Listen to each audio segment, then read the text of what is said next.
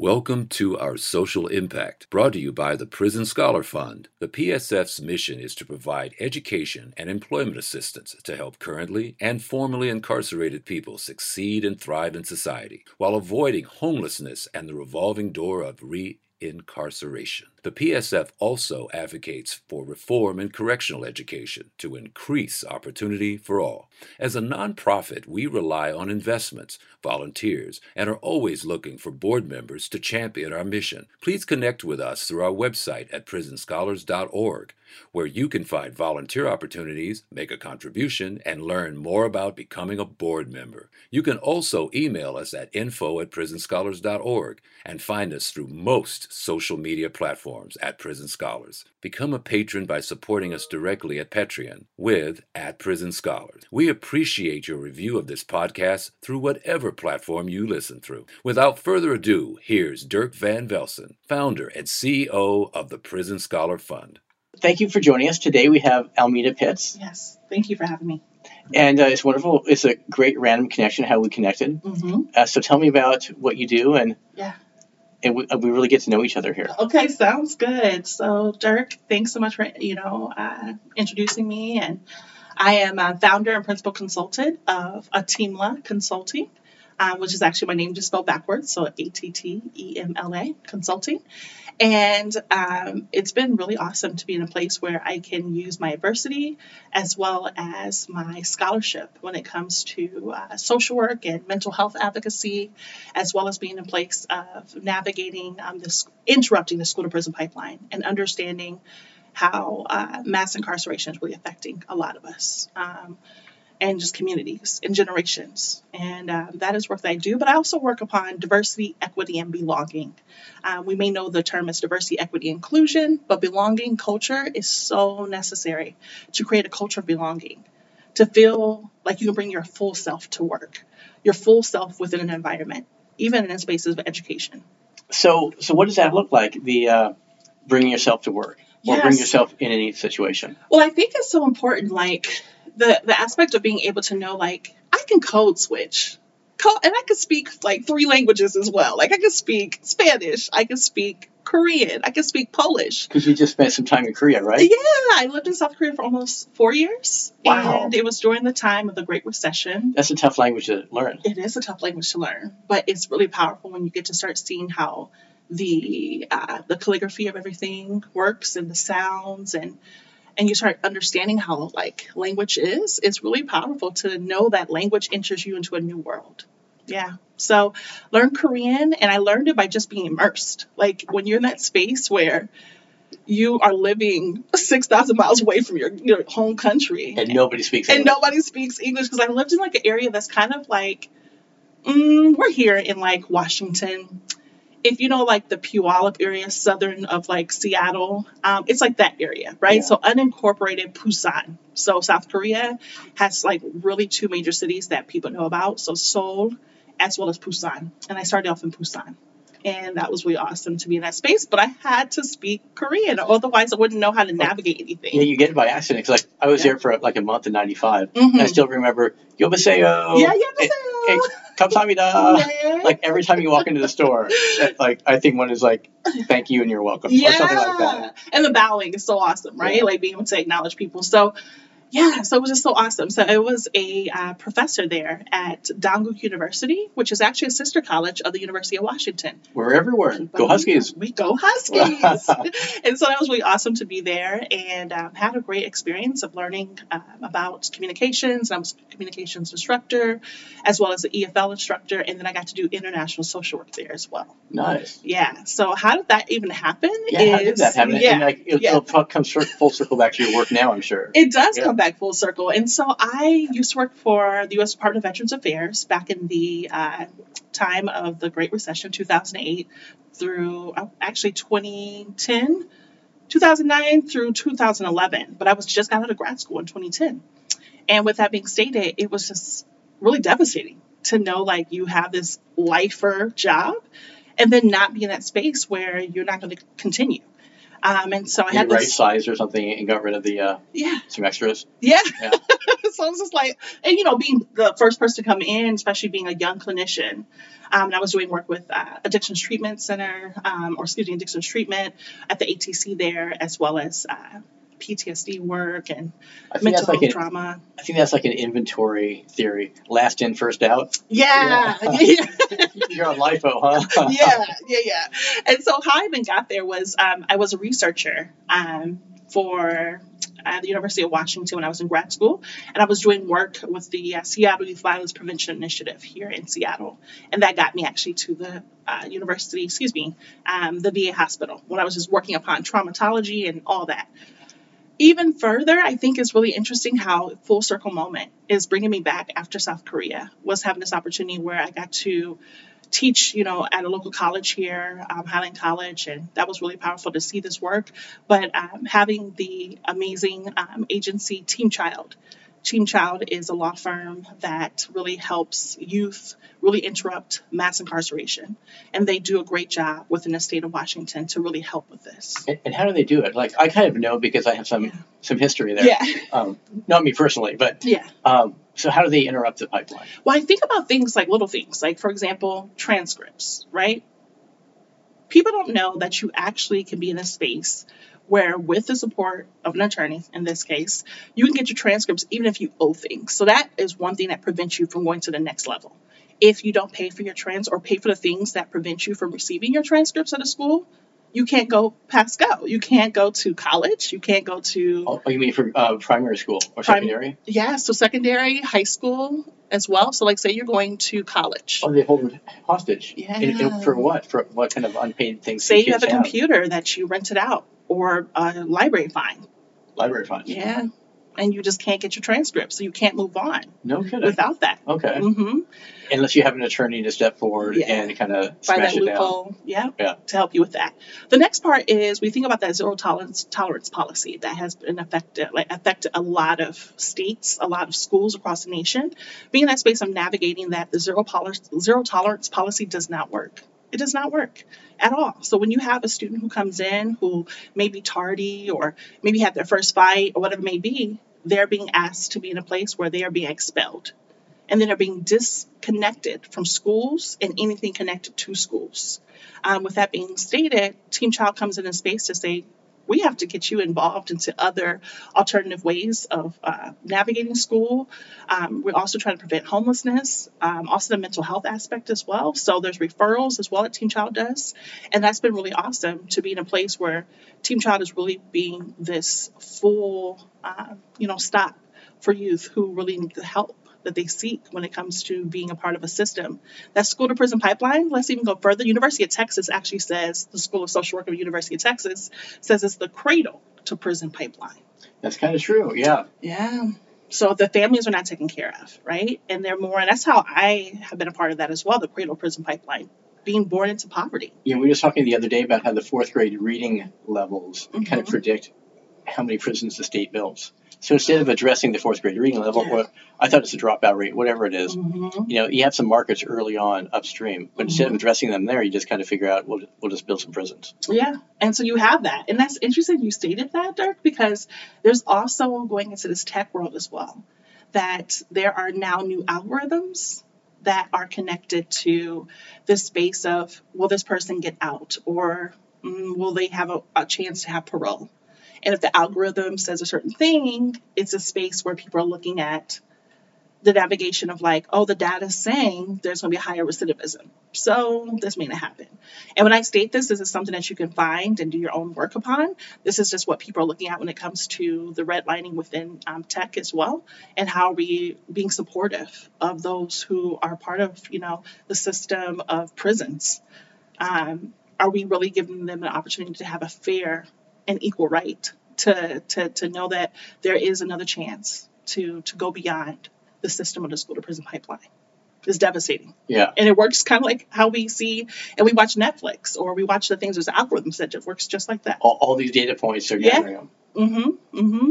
So with that being stated, I helped to co-create a program that was with uh, Team Child Um, and it was uh, titled Project Scope, and we Oh. did this work. So just back up, how did you Yeah. get uh, introduced to Team Child in the first place? Yeah, so that you, is you had some really great history. Yes, we. Um, so when I came back from South Korea, I was teaching at Highline College, and I had this opportunity to uh, connect with my supervisor at the time, and they stated that um, they're looking for someone to help build out a program that is focused on um, interrupting or or helping youth who've been a part of the school to prison pipeline, and how do we get them their high school degree, but also get them college credits. So it's kind of like a running start program. Okay. And being a consultant, you're like, hey, that's my jam. I can step in and add some You know value. why? So I wasn't a consultant yet, Oh, okay. I actually was inspired though to start consulting because I realized I didn't realize until recently that being a independent contractor as a Korean teaching in Korea was actually consulting. yeah. And I didn't realize that till later. But coming forward, I was actually faculty at the college at that Okay. time. hmm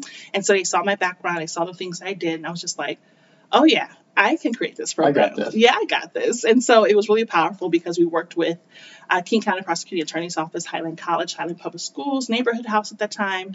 Um, and it was really powerful to see the work that was being um, done within that. And so that's how Team Child and I really connected. And we were doing some great work upon um, helping youth uh, really get those college credits that are needed um, and really give them that, that space of a buffer. Because that's how I've been navigating. Being a person who's a first gen, when you have somebody help you to look at the next space or to know that you can do something bigger, it's a really powerful feeling. But if you don't know, you don't know what you don't know. You know, sometimes you just don't know. And if you have somebody to kind of help you to understand, like there's more So access out there, or yeah, coach. uh-huh. that was really helpful. And so, with that, we had a great start, a great run with it. Um, but there's so many levels that we can improve upon. There's so many levels that systems can improve upon when it comes to helping those who have been formerly incarcerated. So, um, at this time, the pilot has phased out, but it's really powerful to see where things can go in the future. And so that's how Team Child and I have built together. And now I'm a, I'm a board director, dor- board, board of director for Team Child. A board member. A board member. There a board we go. member on the board of directors. There we go. So board member for Team Child. I want to say exactly executive director, but that is not the case. And how, So- how big's your board there? So we have about, my goodness, I think it's about nine to eleven people Okay. because we A, a have good also, manageable size. Uh-huh. We have Spokane as well that has the support. We have some folks in Seattle.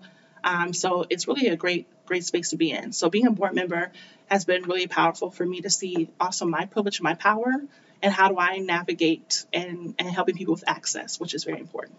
Yeah, so talk about the diversity of the board because, like, it Mhm. sounds like they help probably, you know, juvenile offenders Mhm. or juvenile people that ran in trouble with the law, however you want to use Yeah. the language there. Um, and what percentage of your population you serve are people of color, and is that reflected on the board? That is a great question. So, with that being stated, I don't have that data just right now. Um, but what I can do is acknowledge that it's important that we know that representation matters. Um, and it's important that being a black board member myself is important to see others within the room to do that. I know that we recently, as board members, uh, really participated within um, undoing institutionalized racism um, workshop, and that has been really helpful for us to really see like how we are being gatekeepers or how we navigating things. Um, how do we make sure that we're participating within more equity and not in a space where we are hindering the process or participating within an oppressive space? I think that's very important. So, what are some techniques to undo institutional racism? Because, like, because that's just really like the culture of America. Or like, Mhm. how do you, how do you right size? Yeah. culture? Like, or how do you, or do you start baby steps, just Yes. pockets where you can address it? you have to start baby steps because the baby steps really begin with the fact that you know that we can be gatekeepers. Like just the fact that I may have some information that I can give to someone, but because of maybe ego, or maybe I had to learn it this way, or I had to go through the trenches for this, and you need to do this too, or pay some type of like invisible dues. When it's Yeah. like, no, share this information with people so that people can, everybody can be free. I'm not free until everyone is free, right? And that's so important to acknowledge that when we hinder the process or we hide things or we don't allow people to really be in a space where they can gain access to things, we're participating, we're being part of the problem. Yeah. And so that's one of the things. Another thing is acknowledging too our privileges. We all have them. I think the first thing I think about when I was living abroad was having that blue passport, having this North American accent, Yeah. right? It's a privilege, but in some contexts, it's, it's a it's a negative Like I think a lot of people Mhm. they would love to have a Canadian passport because nobody hates the Canadians. Yeah. but you travel the world as an American, and not everyone loves Americans anymore. Ain't that the truth? I mean, especially with just like administration stuff and things that's happening right now, it's just like, yeah, it is not something that people would really recognize. But I must tell you, when I was traveling, especially being a black traveler, and there's some really great like travel spaces out in the world right now from I Love to Globetrot to Travel Noire to Nomadness Travel Tribe. These are some really great spaces to really see ourselves within that space. Um, and I mention this because when I traveled, especially being in Asia and during the time of the Obama administration, people were like, wow, oh, you're from Chicago? Wow. Like, I never met an American teacher. And so, like, for me, this is why I go back to that buffer. You know, I mentioned that earlier, Dirk, of just like how people can navigate spaces. When you have somebody else who kind of sees, you can see yourself through them, or you can see them as a reflection of yourself, it's really powerful because it allows us to see, like, oh, I can do bigger things than what I think I can do, or I know that I can navigate different spaces and I can have this too, or this is also a way for me to live and live in full abundance. Yeah, it's really awesome. Very cool. hmm so that's one of the things that really got me into the space of navigating how could I give back? I now have this MSW, now pursuing an MBA, an executive MBA. And I really want to be in a place of really participating in social entrepreneurship, social impact. And it's so necessary. So my consulting practice is really helping agencies and organizations to really start thinking about diversity, equity, and belonging. And if we can really work on the cultural belonging, you can really start thinking, and we can start thinking about it as a society of not just in a space where we're working with just our peers, but those who may have come out of prison, right? Uh, we don't talk about how, like, in certain spaces, if you're a bit more wealthy, you've been to prison, it's fine. Yeah. You're not going to have any really issues of a social, you know, social prison because you have more access to, you know, funds, whatever it may be. You can probably get an apartment. But we know that those who've been to prison and don't have access, they can't get a job, they can't get an apartment, they can't go to college. Some places can't even vote. So like it's hard to navigate that. I know you mentioned earlier we were talking about this about the Pell Grant, right? And how it's so necessary to have that support for people. And I think that's so necessary because I remember I got into the Pell Grant, and I remember that being one of my being a first gen. I was like, oh, I got all these grants, and this is what's happening, and I remember that. And so hearing, excuse me, the Pell Grant being not offered to those who've been formerly incarcerated is just not. Yeah, It's that's kind of like when they the pushes back in the uh, the tough on crime war on drug days. They Mhm. figured being tough on criminals was the same thing as being tough on crime, Mhm. so they took away all kind of the privileges that criminals had, including the Pell Grant. Right. But actually, if you want to be tough on crime, you would increase funding for Mhm. education because that reduces recidivism. Yes. It's pretty strongly correlated. it, it is very much uh, correlated and strongly correlated in that space. I think about spaces like uh, in countries like Norway, um, places where they are working upon restorative justice and trying to really put in this emphasis where there is greater uh, space where you're navigating this level of the same system and, and same social system that took care of you before you went to prison is the same one that needs to take care of you after. And I think that's what our society has felt is like we all will take care of you to a point. You get in trouble, right? Hence why we love, like, I love Ava DuVernay's uh, 13th Amendment, or excuse me, 13th, which is the reflection of the 13th Yeah. Amendment, um, and really giving us historical facts of like slavery's not over. If you It just get, got shifted. yeah, it just got shifted, right? And called something else. Um, and so we're in that space where we have to acknowledge how important it is to have a society that takes care of you from the beginning, even if there's any levels of incarceration, whatever it may be. It's kind of interesting you bring up the Norwegian or like the Scandinavian prisons because they have a whole different society culture. Mm, Um, I was just talking to Brent Orrell on a different podcast, and he was kind of talking about the history of those countries. Yeah. I guess it's like a really barren landscape, and the people really had to stick together mhm. to survive as a society. Yeah. And then so kind of fast forward to today, they still have this really strong bond as a society. Mhm. Of course, a super high tax rate is about 80%, so you're kind of covered for life. Yeah. But the point is, if you if you mess up and you get thrown into prison, every prisoner has their own psychologist. You know, the the culture as a whole, when they see someone mess up, is like, "Oh my God, what happened to you? Yeah. We're here to fix you." Yeah. And that everyone comes together, they fixes them. You know, they don't have the incarceration rate like we do, Oh. but they address it very personally. yeah. So it's hard to take that culture, drop into America, Yeah. because you know where the the, uh, let's just bootstrap ourselves. We're a bunch of Yeah. Wild West people. We'll just do it ourselves. We don't need anybody to help us. Yeah. But we kind of do. We do. We do. It takes a total like community. It takes a whole like I mean I know we've heard that so many times. It's so, so cliche of the African proverb. It takes a whole village to raise Yeah. a community, but it's it's real.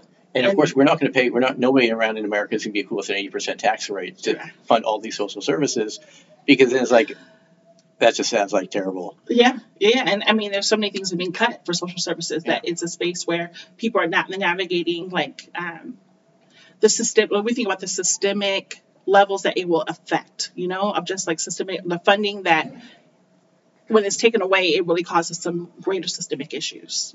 And I think it's very important to acknowledge that when we do cut off that funding and we don't have that support, it really does affect so many generations. And you're not interrupting like the root cause of some things, right? So it's interesting you mentioned the thirteenth because that that's also mm-hmm. really. It's like instead of everyone like running around with these little microcosm criminal justice reform agendas, if you could just fix the thirteenth, because it, okay, what that means is we have, you know, two point three million people incarcerated in America. Mhm. because it's cheap to do so. Basically, prisons are run by prisoners doing the labor, Mhm. and they pay them. You know, when I was in California, I was getting eight to thirteen cents an hour. In the feds, I was like maybe twenty cents an hour. So they're paying you twenty to fifty bucks a month Mhm. to do to run the prison, whether cooking or cleaning or janitorial, whatever it is. But if the Thirteenth Amendment didn't exist and you had to people pay people market-based wages, even minimum wage, there's no way you could have thousands of prisons in America Yeah. paying people actual wages. Yeah. So that would- So instead of like attacking it on all these different criminal justice reform angles, Mhm. just amend the Thirteenth. Yeah, a But minute. I, I'm sure that's probably not easy. no. so it, it's easy to talk about. We'll Yeah. just go ahead and fix the 13th, Right. and then everything else will work itself out. but there's so many levels that are connected to it, right? And I think that's what we think about like levels of institutionalized racism as well. It's so embedded. I mean, it's so embedded with so many different levels that it's hard to just go, this will cause and solve one thing. Would it be a good start? Think so. Be for a sure. major. Like I think that wouldn't be the start. That'd going to be the end of it. Yeah. I think California has like 160,000 prisoners. So if you're paying them all 40 grand a year Mhm, mhm. to do stuff inside a prison, uh, no, it is, it's something that you just mentioned too. Is I thought about this. So ending that would be also a space to stop making uh, money off of bodies that are in prison, oh yeah, the for-profit for prison. profit. That's been Mhm. kind of getting beat up lately. Oh yeah. A lot of you know banks, Bank of America pulled out. A couple banks have Mhm. stopped funding them. Yeah. And they need a lot of short-term capital. So Mhm. as soon as that that uh, that credit dries up, they're, they're in a tough spot. hmm But you know what's disturbing for me to discover is that bodies who are under the age of like 21 are like, and then this is California statistics, right? I love uh, the Homeboy. Homeboy Network. Yeah, the. Homeboy Network is so powerful. So looking at their data that they share, and one of the things they said in California was like a body that's under 21 is like worth 150,000 in prison. Oh, interesting. Oh yeah. Okay. And then when you're above 21, it's it goes down, but it's still like like uh, 50 to 80,000 a year. They've got a valuation on the body. Okay, that makes sense. Yeah, but it's still devastating to know, and that's why the 13th, right? It's still Yeah. showing that slavery is just not it's not over. And so that's some of the things that we we talked about when we were creating the project with Team Child was just navigating how systems work and how for-profit prisons like why is this even existing like why do we have so much of why is mass incarceration because for-profit is real and so that's one of the things that I believe in just really establishing when it comes to diversity, equity, and belonging is making sure that people have a space to to navigate um, just the bigger the bigger levels of um, what it looks like to have somebody who's who's been formerly incarcerated and to humanize people because that's the thing too is that we don't humanize folks at all. When you hear like, "Oh, I've been formerly incarcerated," it's like, "Oh, okay, stay away." that's actually really funny because the study came out of Berkeley that shows, and I'm not really sure how they did the math, and even if the study's a little bit wrong, you get the idea. Mhm. And it, it shows that 92% of all Americans have done something that could have landed them in prison. Mhm. And prison is different than county jail. Prison is Mhm. like kind of a serious felony. Yeah. So if 92% of Americans could have ended up in prison were it not for maybe privilege or a good attorney or just luck, Mhm. you know, so when everyone looks at prisoners as the other group, it's Yeah. like you're actually, most of us are actually in that same group. We just didn't get caught. just didn't get caught. It's something that Van Jones has said. I know that he's done a great video with um, um, Al Jazeera, um, AJ, and they did a great video that was talking about just incarceration. He was just like, you know, you just didn't get caught. Yeah. You just didn't get caught. And so, how many times have um, we've done or people have participated with in some things and just didn't get caught? Yes, for sure. It's like when I usually when I talk about my history, I'll be in like New York City at some big conference, and I'll talk about the Dirk story. He might formerly incarcerated, and some guy will always come up after the after the end. You know, he'll be some some guy in his 60s in a three piece suit, all distinguished. And he goes like, "Oh my God, I was doing the same thing you were doing. They Uh-huh. called me Jimmy from the Bronx or something like." that. He's like, "I was ripping and robbing just like you," and then I just you know kind of grew out of it, and I Yeah. started a company. Yes. So it's just that space. Again, I think we recognize just privileges and just navigating them just like I just didn't get I did Yeah. it, you know, and it was considered maybe a norm of just like, oh, they were just in a phase or what Yeah. it may be. And it's just like, really? Like It's like I've had the police kind of drive me home from a drunk driving episode and just turn me mm-hmm. over to my parents. Like, hey, here's what happened, handle it inside the family. yeah. But that doesn't always happen anymore. We It don't really have doesn't. community based policing. We have the hammer. Yeah. When you have a hammer, everything looks like a nail. yeah, and right. right. And I think also when you think about like black and brown bodies as well, when it comes to police brutality, like um, that space too, just like I think about you just saying like being able to have somebody drive you home. Not everyone's like that, Yeah, and this is that? no shade because I think about my mother's been a former police officer, a federal police officer, and so like there's no shade to that um, aspect of saying everyone's like that, but let's specifically call it for what it is. Like it's police brutality. And let's navigate as well is that not everybody is making it home. Or I've been pulled over, real talk. And I've been pulled over on a former campus like I used to be at. And real talk, like I was like, I, I, I play, I pay to go here. Yeah. I paid to go to this, this university. And I still got pulled over. And it was just really a frightening moment, you know, because it's three brown folks in the car. And then I have my former roommate who's in the back. You know, he's white. And Yeah. they talk to him and not the driver who's, you know, a brown person. And I'm just like, whoa. And so, with that being stated, like you said, the opportunity to just be able to get home, but that's not always the truth. And so, I think about all those different levels, it's all connected. And how do we navigate that? And how do we interrupt this mass incarceration? yeah, especially if you can humanize this, Like, you realize, Mhm. and that's the other thing, too, is that everyone's like, in America, we have this real this punishment men- mentality like hey you broke a law Yeah. you committed a crime against society you need to be punished Mhm. But then they, when they personalize that, it's like, well, everyone that committed a crime is bad, unless it was my brother or my uncle. Well, then he just made a mistake. Right. So when you can humanize it on a family level, you just Mhm. really have to realize, well, everyone's someone's uncle or cousin. And that's the empathy. And that's the thing Yeah. as well is that I love to practice within my consulting practice is empathy. And I do work when it comes to somatic work as well. Like really, how does your body feel when it comes to that? Like when it comes to talking about some of these hard topics, even in a space of talking about um, what it feels like to be other. You know, um, what does that feel like? What do you sense? What are you navigating? And when I think about that, I think about those different levels of when people can really acknowledge, you know, that empathy or saying, wow, it was my brother or it was my sister or my auntie or someone that was really close, a neighbor. Then it's like, oh, but except for them, Yeah. you know, they, it's, it's just them, you know, but it's like, but that's the real, the reality for a lot of people is that Yeah, I think I think that's called the fundamental attribution error, if I can remember from psychology. Which kind of means if you're having a bad day and you do something that's kind of like, well, I was just having, I'm a good person generally, but I was just having a bad day, so this one thing happened. Mhm. But when you look at it from another person and you, they're having the same bad day, then you attribute that one bad episode to they're just a terrible person. Ah, yeah. So you're kind of labeling them as a terrible person when you Right. only see one facet of their personality. Yeah, and I think about this too, and I think about like historical trauma. That's something that we practice in mental health and the school of social work. I love University of Washington. Some of the professors I've had um, who've done, you know, really good work around historical trauma, especially Native Indigenous professors. One of the things that we talked about was um, if you think about the, have you seen the doll experiment? The doll? The doll experiment? Is, is that the, the nurturing doll? No, Oh, no, I don't know not. about that. We go, Oh, okay. yeah. So the doll experiment, um, it actually was started with Dr. Mamie Clark and Dr. Kenneth Clark in the 1960s. It was really to help out the Brown versus Board of Education, um, which was the space to, you know, really trying to make sure that we could be in a space right now to do what we're doing Yeah. yeah. and to be um, integrated and all that. Um, well, they did the doll experiment with like preschool, early childhood, just students um, or young people and babies. They're like three, four, preschool, kindergarten, and they set a white doll and a black doll in front of the children.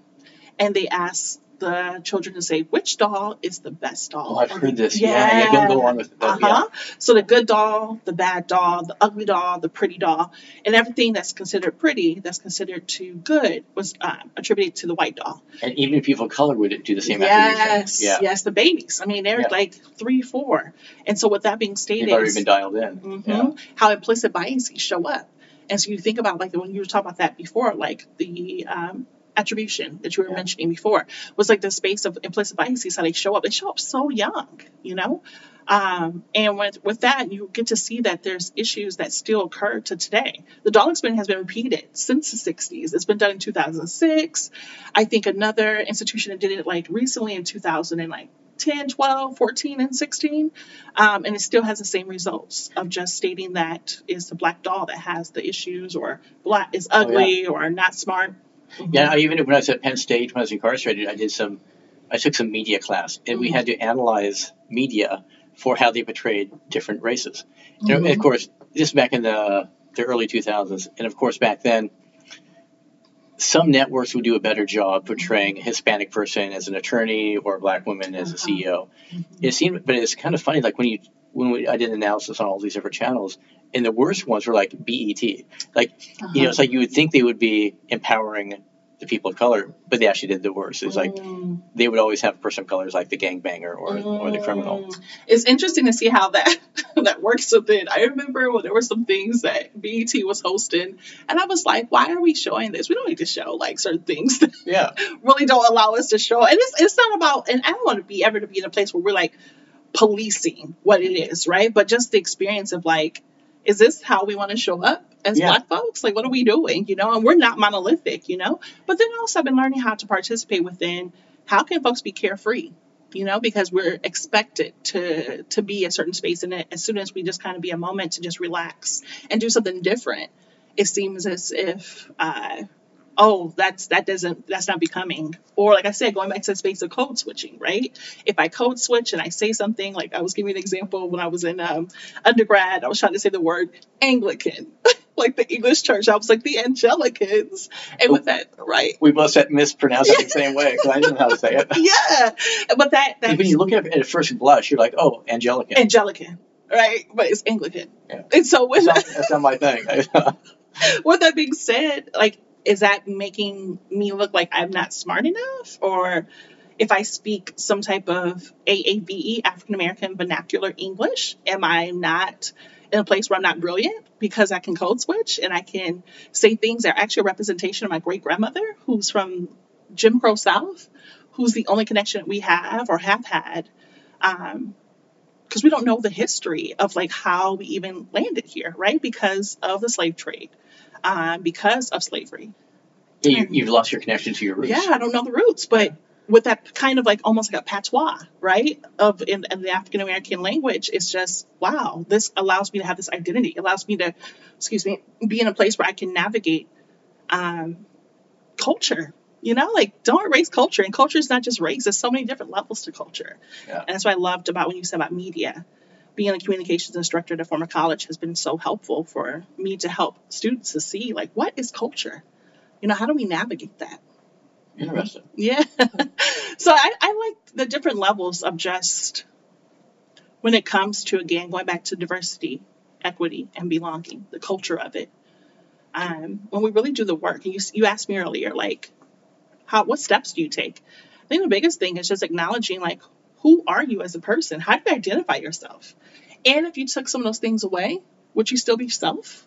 Could you still be in a place where you still felt brilliant, smart, enough? I think that's very important to think about because some people may connect themselves only to money or connect themselves to say, like, hey, because I have certain privilege, um, I can navigate this. But what if you had to actually not have that privilege? Just be your own body. That's actually something really interesting about prison. Mm-hmm. When you get to prison, generally everyone's kind of stripped down to the bare. Yeah. I think the military is the same way. Everyone's mm-hmm. kind of the same. Um, mm-hmm. But over prison, it manifests in different ways. Some mm-hmm. people have family support; they buy more canteen. So some people have some privileges that way. But Yeah. generally, we're all kind of at the bottom of the barrel. Yeah. And you really see people's true personality because when you don't have a flashy car, flashy clothes, or a cool job, hmm you're all just a bunch of dudes in a tank. Yeah. And, and you really under, and you, since you live around them 24 hours a day for years, Yeah. you know, you never really spend that much time around people that Mm. you don't really know. So you get to really see It's person almost- really is. Just hearing you say that, Dirk, kind of reminds me of that space where we were talking about earlier too about that human, like humanizing, right? And so you get to really see someone, Yeah. like really see them, not all like you said the flashy stuff, like the things that come, but just really see a human. Yeah. Um, and I think that's the part where we as people, as a society, we are so tied to so many things. Oh, I went here or I went there, you know, and it's like, but do you have an education? Yeah. It's funny that, that the phrase you said, you see someone, because Mhm. that's the first time I heard that was in prison. Like, I Mhm. can't remember what I was doing, but one of my buddies, uh, he made some comment like, Dirk, I see you. Yeah. And, and I, I had never heard that before. Yeah. And I didn't really respond to him when he said it, but later I was thinking about it. It's like, that's kind of cool. Yeah. Like, what that means is I really Mhm. see who you are. So in mental health, um, that's one of the things I really believe in practicing um, and and having a therapist of my own, but then also being in a space where I've been an advocate, been a clinician in, in the past, and looking forward to getting back into it and being licensed um, at some point. One of the things that um, is talked about is called witnessing, the power of witnessing, to really say like I see you, Yeah. like to really say I see your struggle, I see you also in your victory, I see you just being vulnerable. I see you being a place where you're happy, joy, maybe even a place where you're grieving. But just the power of witnessing, seeing someone just be in a place of just a human condition. So that sounds ridiculous. Like, like looking at people like they're other human beings. Uh, and that's why I think people Whose idea- watching is kind of cool. That? yeah, whose idea Yeah. is that? Yeah. And if, we, and if we all look at each other like we're all we're all in this together. Mm-hmm. Mm-hmm. What like how power? do you how do you define your community? Is your community your gated Mhm. community? Is your neighborhood, your city, your state, Mhm. your nation, the Mhm. world? Yeah. So however you define your community, like we're talking about in Sweden, like their Yeah. their community is probably you know the people they can touch. Yeah. Mm-hmm. But in America, we're so fragmented. Mm-hmm. How do we How do we navigate yeah, that? how do we navigate that? But then I'll think about ecosystems as well. Like we don't realize. Like I know people are paying attention right now to like the bees, right? Like if we don't have bees living, it will affect everything that we're navigating. oh yeah, When you think about if a whole existence of a people are gone, what happens? I mean, we're seeing it happen. Like I think about one of my friends. She's um, I met her in grad school. She's Hmong. She's of the Hmong people. But I'm not familiar with the monks. exactly. Probably not too many of them. Yeah, but it's you won't know that culture unless you think about like Vietnam or that area because that's the only area that's still preserved. But I didn't know that existed. Yeah, And the people exist, but you think about how many people have been wiped out because of either colonization or because of what it may be when it comes to just erasing people. Yeah. So I know we could talk about this all day, Yeah. and you got stuff you need to do. Yes. Um, so I'll let you, I'll let you get out of here, get out of my hair, um, Yeah. or me get out of your hair. so what else you're working on, and you want to plug before you go? Yes, I'm really excited. Um, we have a luncheon with Team Child um, coming up. Last year, we did an incredible job of being able to connect with different community partners and community members and really raise funds for um, making sure that Team Child can really invest back into the community. And so the luncheon is May 12th, um, 2020. Seems like it's far away, but actually, It's coming it's, right not. up. It's coming right up, and that's 11:30 a.m. to 1 p.m. at the Washington State Convention Center. You're an awesome board member. Yeah. Look at you. Doing a plug. Yeah, you, you forget. yes, Yeah. it's really powerful because I was I was there to see that and to be in a place where we have some great leaders who are doing really great work upon the fundraising, um, and so that is one way that you can invest within that. Um, one thing as well is that I'm working on is collaborating with um, different community um, organizations and and really trying to navigate and really help build out diversity, equity, and belonging. So stay tuned and please follow me on attemlaconsulting.com. Um, you can also find me on um, IG, Instagram at a Attemla Consulting.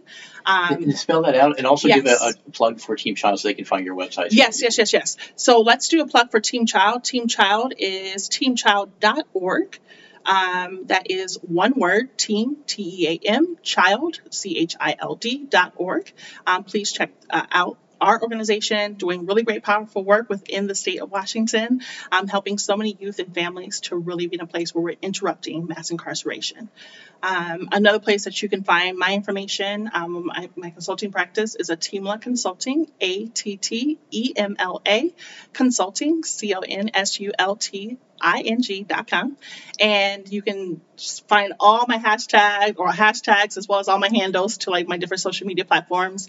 And um, i'm really excited. I even have an online clothing store which is exciting. Um, yeah so doing social impact and um, every time you invest i'm working upon that. So every time you invest or purchase an item it will invest back into an organization um, so that you can make a social impact as well. So that's really awesome. Yeah. Is that like a B Corp or a so Uh, it is so SPC or what what are the different formats? Yeah, so actually it is um, under LLC, so it has um, under Attemla Consulting, which is exciting.